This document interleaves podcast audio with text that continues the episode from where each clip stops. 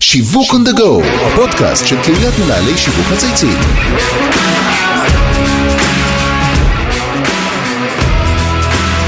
שלום לכולם וברוכים הבאים לפרק חדש של שיווק on the go, הפודקאסט של קהילת מנהל שיווק מצייצים.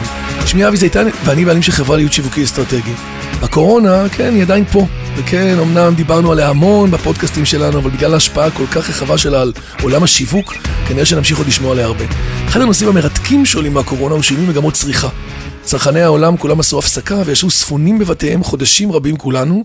הפסקה לא מתודית, הביאה לשינויים רבים בהרגלי הצריכה שלנו, ואחד מהם הוא שהפכנו להיות עוד יותר foodies. כולנו עלק מבינים במזון, נהנים להתעסק איתו, לבשל, וכן, מה אתם יודעים, גם לצרוך ולהבין הרבה יותר בקפה איכותי. אני מאוד שמח לארח היום את תומר הורוביץ, סמנכ"ל החטיבה המסחרית של אחד ממותגי הקפה האיקוניים והמובילים בישראל ובעולם, נספרסו, ויחד נדבר על עולם הקפה, גם על קיימות ומחזור. אפשר גם לדבר על השם הורוביץ, עכשיו עשינו איזו הרצאה שלמה באנתרופולוגיה וסוציולוגיה, אפשר לדבר גם על זה שלדעתי הוא כן מבשל, והוא לא עלק foodies, אם אני זוכר טוב מהאינסטגרם. אז אהלן תומר, מה העניינים? מצוין, בסדר גמור, איזה כיף להיות פה. ממש, תכננו את זה הרבה זמן, הנה בסוף זה קורה, אתה רואה, לפעמים חלומות מתגשמים. אז ברור לך שלכל מי שמאזין לנו עכשיו מתחשק לקום ולהכין לעצמו קפה. ובאמת, אה, פעם הבאה אני אגיד לך להביא את המכונה מהאוטו. ובאמת כל אחד ואחד שהוא אוהב את הקפה שלו, את הטעמים שלו, את הסגנון שלו, וזה בסדר, אנחנו לא שיפוטיים. דרך אגב, איך אתה אוהב את הקפה שלך עוד שנייה, תגיד לי. ולפני שנמשיך לשוחח על קפה ושיווק ומה שביניהם, אנחנו מתחילים תמיד בלהכיר את האורח שלנו. אז תרגיש חופשי לספר עליך, על המשפחה, על הילדים, על האוכל, על התפקידים. feel free. אז קודם כל, אין ספק שאוכל וגם קפה הם שתי אהבות מאוד מאוד גדולות שלי, אבל בואו באמת נתחיל באהבה האמיתית, והאהבה האמיתית זה המשפחה שלי. יפה. אה, אני נשוי בשנית, כן, עשיתי את זה. וואלה. לנעמי, נעמי אשתי היא אמנית, היא ציירת בינלאומית. כן, ראיתי אצלך באינסטגרם אה, מלא ציורים, נכון. נכון, היא צובעת את העולם שלי ועולם של עוד הרבה אנשים אחרים, באמת בהמון המון צבעים ומגוון. אנחנו חובקים יחד שישה ילדים. וואו. אני באתי עם ארבעה משלי, ונעמי באה עם שתיים משלה, ואנחנו ביחד באמת one big happy family. ואני חייב להגיד לך שזאת אחת החוויות. הבאמת מעניינות ומרגשות שאני חווה? ביום יום. אנחנו גרים בין תל אביב לכפר סבא. על הציר אתה אומר? על ה... אנחנו, אנחנו על הציר, אנחנו מאוד הייבריד. גדול. אנחנו יחד עם העולם זזנו קדימה, וגם אנחנו אה, מנהלים אה, משפחתיות בצורה היברידית ומאוד מאוד מעניינת. אה, קצת נספרסו, אז כן, בשלוש וחצי השנים האחרונות אני מנהל את החטיבה המסחרית בנספרסו. החטיבה המסחרית היא למעשה אוגדת בתוכה את כלל ערוצי ה-B2C של החברה. אה, והיום, באופן, היום באופן טבעי, כלל ערוצי ה-B2C מדברים גם אחד עם השני, ואומני צ'אנל היא שפה, היא מילה, היא שגורה. שפה, היא מושג, נכון. היא גם אסטרטגיה שאנחנו חיים אותה ביום-יום. בין הערוצים, אנחנו רואים גם את הלקוחות שלנו, אנחנו נדבר על זה אולי קצת בהמשך, זזים מערוץ לערוץ, אז באמת בחטיבה יש לנו את מערך הבוטיקים שלנו המאוד מאוד אה, אה, מעניינים, מרגשים ויפים, אה, מערך האונליין המאוד מתקדם שלנו, מאוד. מועדון הלקוחות שלנו, אה, של נספרסו, ובסופו של דבר נוצרת איזושהי חבילה מאוד מאוד מעניינת של ערוצים ושירותים. שללקוח מאוד כיף וקל לעבור ביניהם, אנחנו עוד נדבר על זה בהמשך. איזה יופי. לא התחלתי בזה, כן, הזוגיות כמה שנים שלי? הזוגיות שלי עם נספרסו התחילה לפני שבע וחצי שנים, כשקיבלתי הזדמנות אדירה להקים את אה, מותג נספרסו פרופשיונל למעשה בישראל, זו החטיבה העסקית בישראל, וזה באמת מה שעשיתי בשלוש וחצי השנים הראשונות, עד שלמעשה עברתי את הכביש מעולם ה-B2B לעולם ה-B2C. אני הייתי יצור B2B, 20 שנים, ניהלתי B2B, חייתי B2B, באתי מעולמות האינטגרציה, התקשורת, באמת אה, אה, B2B מאוד מאוד מובהק. אה, ואני חייב להגיד ששלוש השנים הראשונות, אגב, זה מעניין, להשיק מותג בישראל זה בכלל דבר מאוד מעניין. בטח ובטח כשהוא תחת מותג שיש כבר עליו אחריות מאוד מאוד גדולה, וזה ממש לטפל ברחל בתך הקטנה, בכל אלמנט ממש שהמותג הזה ככה, מרכיב. ממש כאילו, כן. כי אתה, כי אתה יודע שאתה יכול רק להרוס. ולכן זה הופך אותך למאוד אלרט בכל מה שנוגע ללקוחות, למערכות היחסים עם הלקוחות. אה, וזה פחות או יותר, וציינת נכון, אני באמת לא רק foodie, אני גם מבשל, מאוד מאוד נהנה מזה. אה, הזמן הפנוי שלי באמת מתחלק בין שחייה, בישול, foodies, לגמרי. שחייה מה? שחייה, אני? שוחה, אני שוחה בין? פעמיים לשלוש בשבוע. אני מקפיד על זה מאוד. אגב, אני אוהב את המים, אבל אני יותר אוהב את השקט. זה באמת נותן לי 40 דקות, ולומדים לשחות בשקט. בהתחלה העולם מטריף אותך, כל המחשבות ממש בראש. נכון. עד שלומדים להתנתק, וזו מדיטציה. אבל תקשיב, זה מדויק, אני שוחה עכשיו פעמיים בשבוע, 50 בריכות, עשיתי קורס TI, או. היום שחיתי 35-40 בריכות כמעט. וואו. אשכרה, אתה שוחה ש- 50 דקות בשקט סטוי, עם, עם, אתה יודע, הכל אטום לך. אני גם לא אוהב מוזיקה, וזה באמת מדיטציה אמיתית. והמחשבות תופסות אותך קצת בהתחלה, כן, קצת ואחרי כמו- 4-5 כן. בריכות, זה ממש מדיטציה, 4-5 בריכות, אתה מתחיל, מצליח להתנתק. אתה נותן לזה לעבור פשוט, אתה לא נשאר במחשבה, אתה נותן לה, זה מנקה, אתה יודע. מתחיל לעבור לידך. לגמרי, לגמרי, ממש ככה. אז גם שחייה, יפה. כן. אז אנחנו עוסקים בתחום הקפה, אחד מיסודות מוצרי הצריכה. אתה יודע ש-80% מהישראלים, אתה בטח יודע, היה לי, היה לי לא מזמן איזה אייטם כזה בתוכנית חיסכון, שניסו להבין באמת את כל הנתונים, כאילו האמיתיים של התוכנית של הדבר הזה. אז אה, 80% באמת מהישראלים שותים אה, לפחות כוס קפה אחת ביום, ובממוצע בין 2 ל-4 כוסות קפה ליום, שזה מטורף. הזכרנו לפתח את הקורונה ואת ההשפעות שלה על הצרכנים, ובאמת אה, מעניין לשמוע ממך, בתור מי שנמצא בקו הראשון, מה המגמות הצפויות בשוק הקפה, איך אתם נערכים אליהם, איך אתה תופס אותו בכלל, מה קרה בתקופה האחרונה. בקיצור, דבר אלינו. תראה, קודם כל, אמרת בהתחלה בפתיחה, דיברנו על כמה באמת אנשים הם foodies או עלק foodies או לא נכון. וכולי, ואני חושב שאולי זה הדבר הכי בולט. אנשים התכנסו לתוך הבתים, השנתיים האחרונות באופן טבעי מאוד האיצו את הטרנד הזה, את המגמה הזו, וזה גרם לאנשים להיות, לרצות להיות יותר מקצועיים בכל דבר שהם עושים בבית. בבישול זה מאוד מאוד נכון, ובעולם הקפה זה כמעט מובהק. זאת אומרת, אנשים רוצים להיות בריסטה. הם הופכים להיות מקצועיים יותר, הם מבינים יותר. אה, אה, כשמסתכלים בכלל על כלל השוק, שוק הקפסולות באמת אה, מוביל את הקטגוריה בצורה מאוד מאוד משמעותית. יש פה המון אה, מקום של חוויה, שהלקוחות, שאנשים, כולנו, גם אני, גם אתה כנראה, מחפשים בבית לגמרי. לייצר איזושהי חוויה. זה לא רק לשתות קפה כצריכה פונקציונלית של משקה מעורר או לא מעורר בבוקר כדי להתעורר, זה באמת כבר, יש איזושהי חוויה, ויש איזושהי טקסיות. ואביזרים כבר זה כבר משהו שמעניין, והדרך שבה אני מכין את הקפה. כן, ו- נהיה פה ממש כבר כאילו עולם, לייפסטייל, עולם שלם של לגמרי. תוכן, ודרך אגב, בקורונה לדעתי, הרגשת גם איזה סוג של compensation, שסוג של לפצות גם, נכון? אם אני כבר בבית, ואם אני כבר שותה קפה, אז אתה יודע, אז בוא, נש... בוא נשקיע. זה ליווה את כל מגמות הצריכה, בכל, כן. בכלל המוצרים, בטח ובטח במוצרים היומיומיים שלנו. שאמרת לעצמך בסופו של דבר, כשאני מגיע למשרד, אני נעמד בקפיטריה או במטבחון עם, עם חבר, עם עובד, לא משנה מה, ואני שותה קפה ויש שם חוויה, כשאני בבית ואני נאלץ לעבוד מהבית, בטח. בשנתיים האחרונות, נכון. אני מחפש לדמות את אותה חוויה ואת אותה תחושה מאוד ייחודית של טקס הקפה. אז השוק, אז השוק התפוצץ, נכון? אתם ממש ראיתם בטח אה, מגמה של עלייה מאוד מאוד יפה, ואתה אומר באמת, גם אקססוריז, גם מכונות מושקעות, גם קפה יותר, גם צריכה, שכיחות יותר גבוהה. אתם עובדים גם בקיימות, נכון? נכון מאוד, אני חושב שעוד דבר שמאוד זה מאפיין... גם קריטי. עוד דבר שמאפיין מאוד את, ה, את הלקוחות, זה המקום הזה שבו הם אה, אה, רוצים לדעת מה המקור של ממש, כל דבר, ממש. כל דבר שאנחנו מכניסים לגוף. ובקפה, מאוד מעניין את הלקוחות, וזה מעניין, זה מלווה אותנו בשיח שלנו היומיומי, גם באינטרנט בצריכת התוכן, וגם בבוטיק, בשיח עם מומחי הקפה שלנו בבוטיקים, זה לדעת את מקורות הקפה, ולשמוע קצת יותר על איך זה הגיע אליהם, עד לכוס. מה שאנחנו קוראים לו cherry to cup. כן. מאותו אה, דובדבן של קפה, עד הרגע שבו הם שותים את הכוס, מעניין אותם התהליך, זה, זה אולי המקום שבו נוצר השיח הכי מעניין. זה דובדבן או שזה פולים? הפולים זה דובדבן? זה נקרא דובדבן, לא, זה- לא כן, ידעתי, בדיוק. אוקיי. בסופו של דבר, בתוך פרי כן, הקפה, כן. נמצאים פולי הקפה. יפה. אה, ו- והשיח השיח על נושא, על התהליך הזה מאותו cherry to cup, מאותו, של אותו תהליך, מעניין אותם לדעת איפה זה עבר, ומאיפה זה הגיע. יפה. היום אנחנו הרבה יותר שם בכלל, כל, להבין את כל הג'רני גם של, ה, של החברה והמוצרים, אתה רואה את זה בכל... אז לא כבר טבעונים וצמחונים, אבל באמת הלקוחות היום מנסים להבין את ה-behind the scene, לא מקבלים את זה כבר ככה.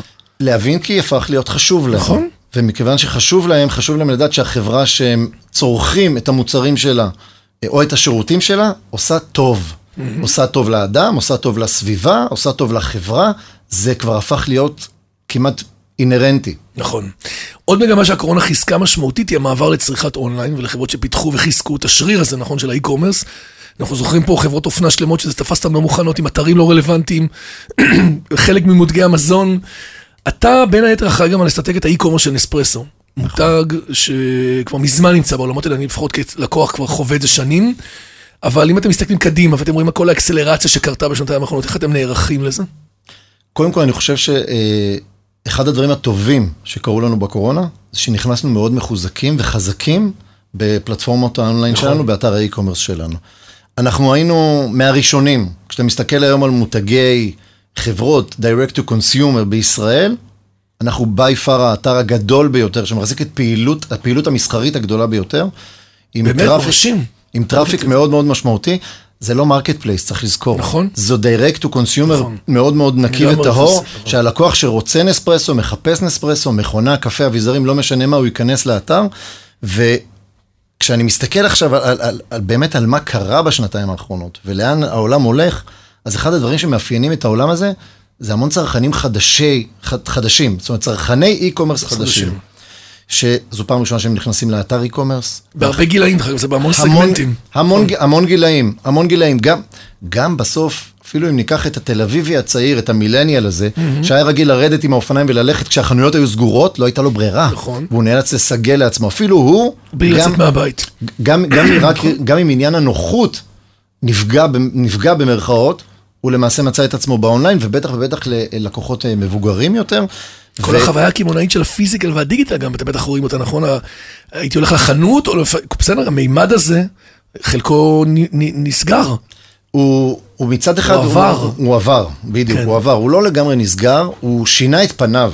אה, אה, אותו צרכן, אותו צרכן שקנה לפני זה, נהג לקנות, לקנות לפני זה אפילו בבוטיק נספרסו, ועכשיו הוא קונה באתר האינטרנט, הוא עדיין רוצה את חוויית הריטל שלו, זאת אומרת, הוא עדיין רוצה להגיע לבוטיק, הוא עדיין רוצה את השיח, הוא עדיין רוצה להריח, הוא עדיין רוצה לטעום, הוא בטח ובטח הוא מחפש את, ה, את, ה, את, את, הדרך, את הדרך הזאת לחוות חוויה, בסדר? בסוף עולם האונליין הוא, הוא מורכב, וכדי לייצר חוויה בעולם האונליין אתה צריך באמת להכיר את הלקוח. אגב, מעניין, הצרכנים החדשים האלה שנכנסו לאונליין בפעם הראשונה, אנחנו... אנחנו הבנו את זה מאוד מאוד מהר, כי פתאום במרץ 2020 ראינו שאתר האינטרנט שלנו חווה עלייה מאוד מאוד משמעותית. בתחילת אפריל כבר בנינו חוויות חדשות באתר, זאת אומרת יצרנו מסעות לקוח חדשים, מאוד מאוד פשוטים. קראנו לזה, למשל? קראנו לזה hand, hand in hand. זה כמו שבן אדם נכנס לסופר לראשונה בחייו, ואומרים לו עכשיו, נותנים לו. רשימה, ואומרים לו עכשיו תחפש את המוצרים בין, ה, אה, אה, בין השבילים ובין המסדרונות, ופה זה כביכול, אנחנו לוקחים אותו ממש יד ביד, ובנינו תהליך מאוד מאוד פשוט שמאפשר ללקוחות לקנות מכונה, קפה או אביזר, בצורה מאוד פשוטה. זה מאוד מאוד עזר לאותם צרכנים שלא היו. באתר שלנו למעשה מעולם. מעניין מה שאמרת מקודם על נושא, אה, אה, על נושא החיבור של פיזי עם האונליין, כי קורה משהו בעולם היום. הקורונה, ראינו את זה, אני חושב שזה היה ויקטוריה סיקרט, שסגרו את כלל נכון. הסניפים שלהם בניו יורק, נשארו עם flagship אחד, והבינו, חנות קונספט אחת חנות. קונספט אחת, והבינו שלמעשה הם, הם נמצאים אה, רק באונליין. אנחנו רואים אצל הלקוחות שלנו שחוויית הבוטיק כל כך קריטית וחשובה, וזה אולי אחד השינויים הכי משמעותיים. לקוחות כבר היום לא יוצאים מהבית בלי שיש הצדקה ליציאה מהבית. ממש. וההצדקה שווה חוויה. אם בסוף- אני יוצא כבר. אם אני יוצא, אני רוצה לצאת לט- לטובת חוויה. כי כשאתה מסתכל על עולם ה retail, אתה, קמעונאים, מותגים, יעשו, יצטרכו לקבל החלטה, והיא החלטה סופר קריטית. האם אני מזניח את אותה חנות לטובת יעילות, גמישות, תפעול בעולם האונליין, e-commerce, עם כל מיני פתרונות dark stores או פתרונות dark כן, ליקוט כאלה וכאלה, בדיוק, נכון. או שאני משקיע את הכסף עושה- שלי בחוויה. ובקונספט, וזה מאוד מאוד מעניין לראות. כן, זה אקס פקטור חשוב. כן. אני רוצה להציג עוד נתון מעניין מעולם הקפה, שכמובן גם לא תרמה הקורונה, שהמכירות בתחום הקפסולות קפה צמחו בלא פחות מ-55% בשנת 2020, פלוס מינוס, וזאת אה, למרות התחרות העזה והאפשרויות שעומדות בפני הצרכן, כי היום באמת זה נהיה כבר גם אה, אה, מולטי, מולטיפל אה, מתחרים. אה, נספרסו מצליחה לשמר על כוחה כמותג חזק. מה הסוד שלכם לדעתך לשמירה על כוח המותג, ומה ההמלצות שאתה יכול לתת למי שעכשיו שומע אותנו ורוצה להיות מותג חזק? מה הם עקרונות, ה... עקרונות המאסט? תראה, בסוף כשמסתכלים, לוקחים 30 שנה אחורה ועוד 5 שנים קדימה, רואים שאחד הדברים הכי חשובים בבניית מותגים, היא להבין שצריך ליצור מערכת יחסים עם לקוח. בעולם ה-direct to consumer זה build in של הביזנס. אתה למעשה לא יכול, לא יכול ללכת בלי זה. ואני חושב שזה, קודם כל צריך להבין שזה לוקח זמן, וזה מצריך לא מעט סבלנות, ואולי הטיפ המשמעותי ביותר הוא לדבר עם הלקוח. משהו זה קטן. נשמע, זה נשמע טריוויאלי, נכון? כן. אבל זה, אבל עובדה, זה כנראה לא, מס... לא, לא מאוד להבין- טריוויאלי. כדי להבין מה החוויה עבורו, מה הוא צריך היום, מה חסר לו, מה קודם כל, הצרכים. קודם כל להקשיב לו. אני, אני, תמ- אני תמיד נוהג לומר, כשלקוח אחד פונה אליי, הוא עשה לי את השירות הכי טוב. אני לא צריך 100 לקוחות שיפנו אליי. כן, זה אני צריך מאפיין. לקוח אחד. הוא נותן לי בעצם, הוא מספר לי בעצם מה הוא אומר. אני נמצא בתוך הארגון, אני מקשיב למה שהוא אומר, ומתוך ההקשבה הזאת צומחת מערכת יחסים. ובואו לא נשכח, בואו לא נשכח, בסוף הלקוחות, זה זכות הקיום שלנו. לגמרי. אנחנו, אנחנו, אנחנו, החיבור שלנו ושלהם מייצר את הדבר הבאמת מדהים הזה, שנקרא בטח נספרסו, ועוד אפשר להגיד את זה על הרבה מותגים נוספים. ודבר נוסף, והוא אולי דבר שאנחנו שמנו לעצמנו, חרטנו על דגלנו כבר לפני חמש-שש שנים לפחות, בצורה מאוד מאוד אדוקה, אני אקרא לזה ככה, היא לייצר סימטריה. סימטריה אומרת שאני מתנהג עם לקוחותיי בתוך הארגון, כלומר העובדים, כן, כן, כמו כמו עם לקוחותיי בחוץ.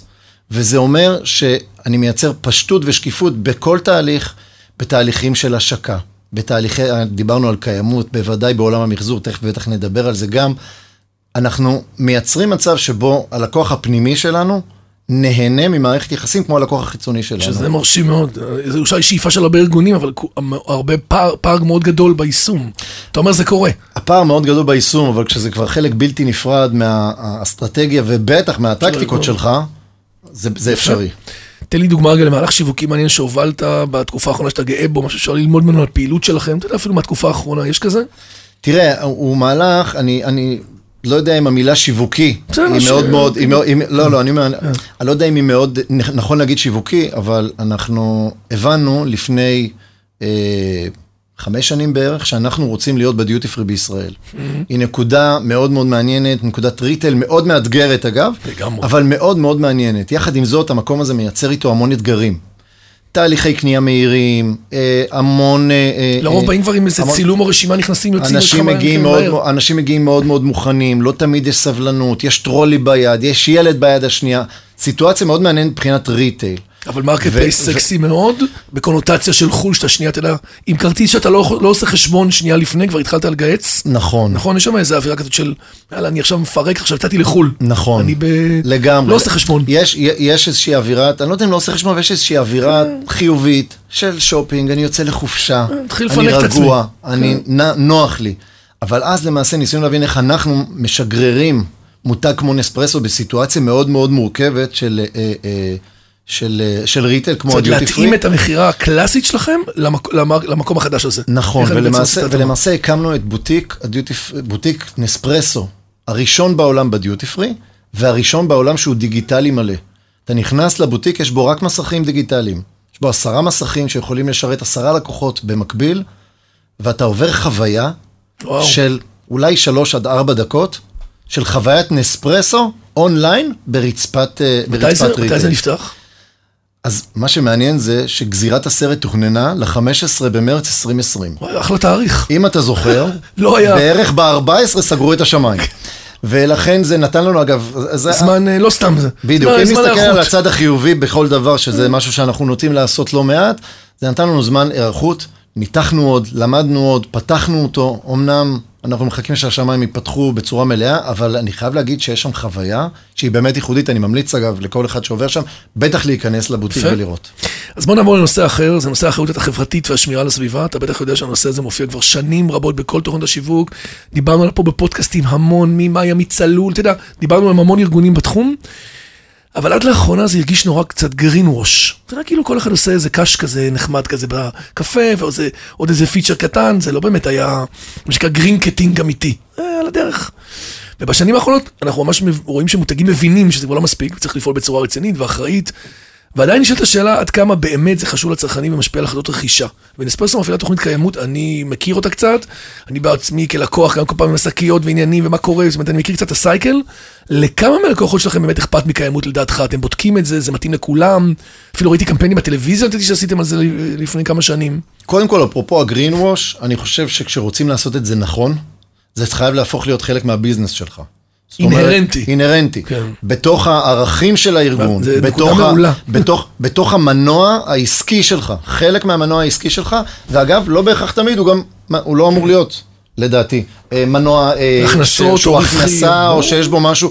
יש זה בו... purpose אה, של החברה. נכון, כי דיברנו מקודם על זה שהלקוחות מחפשים בעצמם את ה purpose של החברה. נכון. בסוף כשהם צורכים את המותג, הם כן רוצים והם לדעת. הופכים הרבה פעמים ומסתכלים וחופרים וקוראים וכתבות בשביל להבין. ואני חייב להגיד לך שה engagement של הלקוחות בנושא הקיימות, וזרוע זרוע אחת של זה היא עולם המחזור, היא מעורבות מאוד מאוד גבוהה.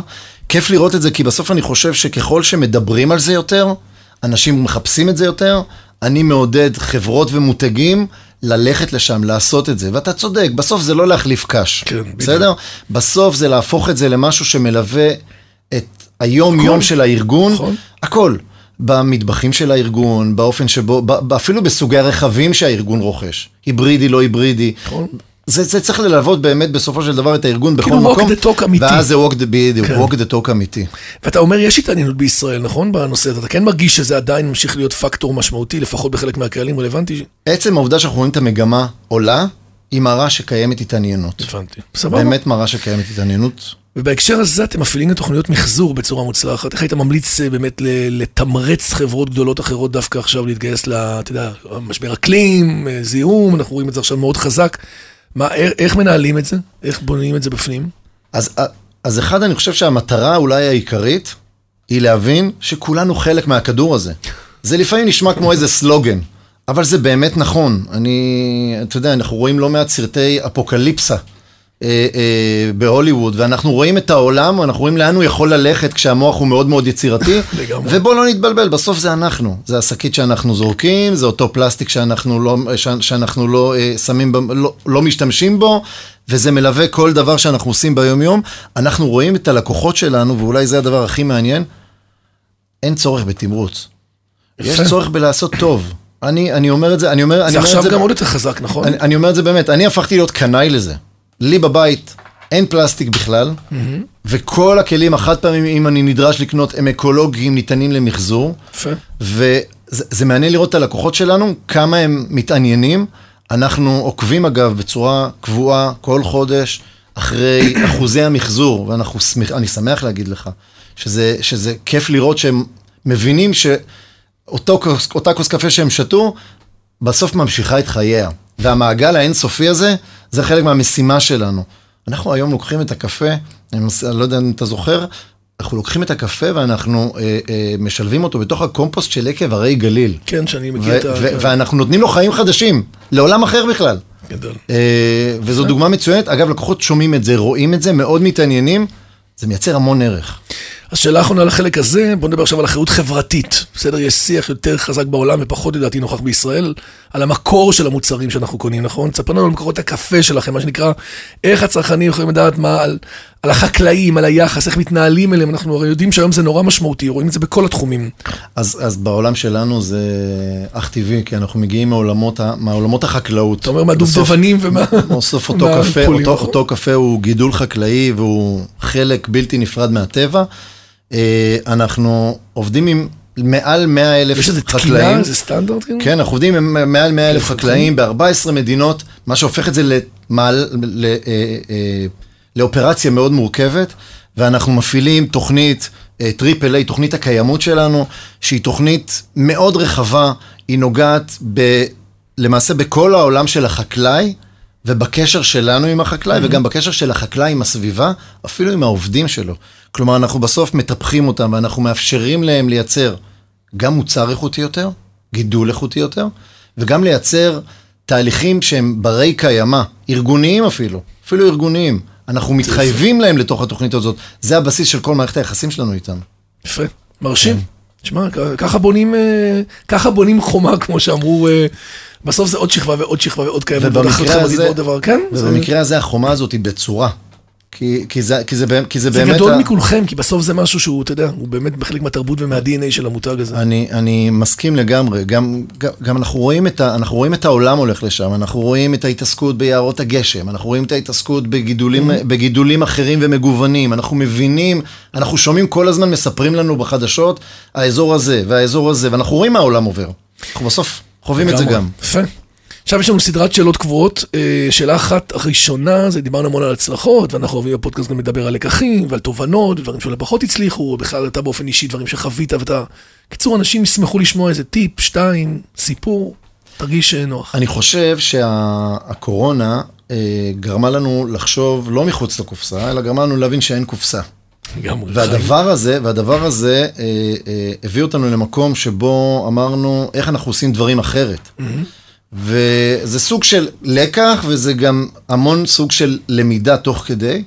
למדנו, וזה מעניין, כי בסופו של דבר הבוטיקים שלנו, חלקם הגדול היה, היו סגורים.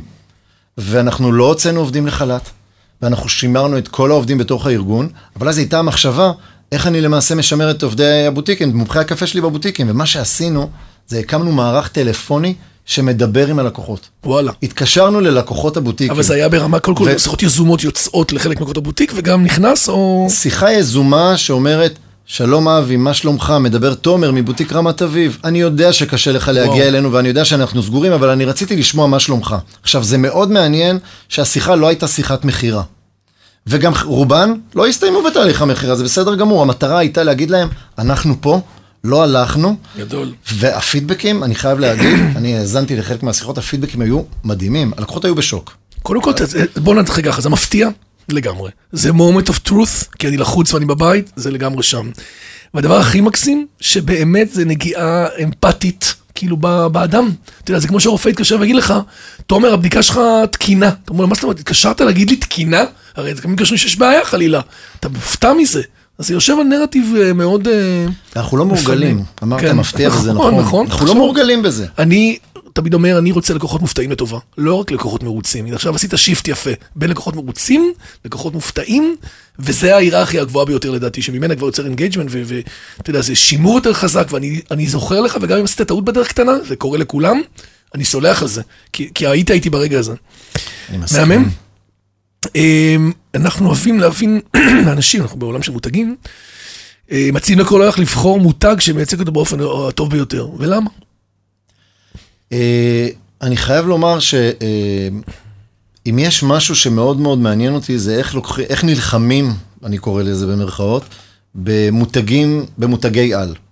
ואני חושב שמה שסמסונג אה, ישראל עשתה בשלוש השנים האחרונות, הוא מהלך בעיניי מבריק. ממש. היא, היא נלחמה בעולם שהוא מאוד מאוד קשה, כי אפל מאוד מאוד חזקה. וכשאתה רוצה לייצר, לצ... לצייר וגם לייצר חדשנות ועניין וחיבור לקהלים, אני חושב שהמהלך שסמסונג ישראל עשתה עם המשפיענים שלה, עם קבוצת המשפיענים שלה, איזה נבחרת ש- שלוש המשפיענים שנים, שלה, ארבע שנים. שלוש שנים, ארבע שנים, ומתחילים עם לרוץ, המנכ"ל וכל וכל שנה... הדמויות ואנשים עם- וזה, וכל הדמויות. בישראל. בתוך, בתוך שיח לא של בסוף פוסט באינסטגרם. כן, כן, ממש אמיתי. הקלטות של ראיונות איתם, נכון. הבנה של מה זה עושה להם, ופתאום נוצר איזשהו engagement מאוד מאוד מעניין בעולם הזה. זה לדעתי הפך את אה, אה, סמסונג בישראל זה לגיטימי יותר, נכון? מאוד לגיטימי, מאוד חדשני, cutting edge יותר מאפל אפילו. מדהים. אני מסכים איתך. כן. למרות שאני אפליסט. והייתי פעם סמנכ"ל שיווק של סמסונג, אבל ברגע שסיימתי אמרתי זהו אפל, ועכשיו אני עושה שינוי, אתה יודע, אני מחובר לכת אחרת, אבל אני חושב שזה לגמרי לגיטימי ועשו פה עבודה מדהימה. כן. ושאלה אחרונה, אם יש איזה דמות או מנהל או מישהו שאתה עובד איתו, מעניין, שהיית רוצה שנראיין, תראה, זה לא בגלל שאשתי אה, היא ציירת ואמנית, שאני מחובר כל כך לעולם האמנות. אני ממליץ בחום לדבר, שתדבר עם טל גור. טל היא מנהלת השיווק של מוזיאון תל אביב. קוסומה. ואני חושב, ואני חושב, בוא, נגעת בדיוק בנקודה, שזה, שזה חלק מדהים. ממה, ש, ממה שטל עושה, ואני חושב שטל מנגישה את, את עולם האומנות בצורה מדהימה לקהל הרחב. אני חושב שמוזיאון תל ממש, אביב, ממש. בשנתיים האחרונות, עם תערוכות מאוד מעניינות, עם, עם, עם, עם פעילויות engagement מאוד מאוד מעניינות. מקונס ו- וקוסאמה, ממש כאילו, נכון? ויאיוי קוסאמה, זאת אומרת, האמנית היפנית הזאת, אני, יודע שאני תכננתי לנסוע לראות אותה ביפן. וואו. תכננתי לראות, לנסוע עם לראות פריחת את אותה... הדובדבנים. עם פריחת הדובדבנים, אגב, זה, אני, זה באמת היה התכנון שלנו לפני שנתיים, לראות את אותה דלעת אה, אמיתי, מנ, נכון, מנוקדת. מנוקדת ביפן, וזה מדהים. יו-יו קוסאמה זה, זה רק דוגמה מצוינת לפעילות שטל עושה. איך היא מביאה, מנגישה, אגב, לכל אחד, ילדים, ממש. אתה, אתה רואה אנשים שנכנסים את למוזיאון כל- תל אביב, אני אומר לך שאנשים- והסושיאל מדיה מפוצץ. ואיך הם הצליחו להביא את זה, ואנשים בטוחים שאתה מביא תערוכה טובה, אתה שם אותה על הרצפה, ויאללה, הכל על הבא באללה. כן. זה כל כך לא ברור, שהמהלך השיווקי שקיבלה עליו גם פרס, עכשיו בדיוק מאיגוד השיווק, Mm. עבדו עליו חודשים בשביל להגיע לתוצר שאנחנו רואים עכשיו. כי ההצלחות האלה לא קורות אוטומטית, מי, מי כמוך יודע. כן, וזה קל לא- בשנייה להרוס את זה. וזה לא רק בגלל שהיא אז. שכנעת אותי, אני אזמין את טל. זה לא אני גם בגלל- מכיר אותה והיא מהממת. זה לא. רק בגלל שהיא ג'ינג'ית, היא לא רואה בעיניים, לא רע בעיניים. וזה מדהים. תומר הורוביץ, סמנכ"ל החטיבה המסחרית של נספרסו. תודה רבה שבאתי להתארח אצלנו בפודקאסט, היה ממש כיף. נהניתי מאוד, אבי. איזה יופי. תדע לך שאתה יכול. לעשות לך גם פודקאסט, אני חושב על זה, עכשיו שאני יושב- פה, ואתה מדבר ואני צופה בך. זה הקול שלי?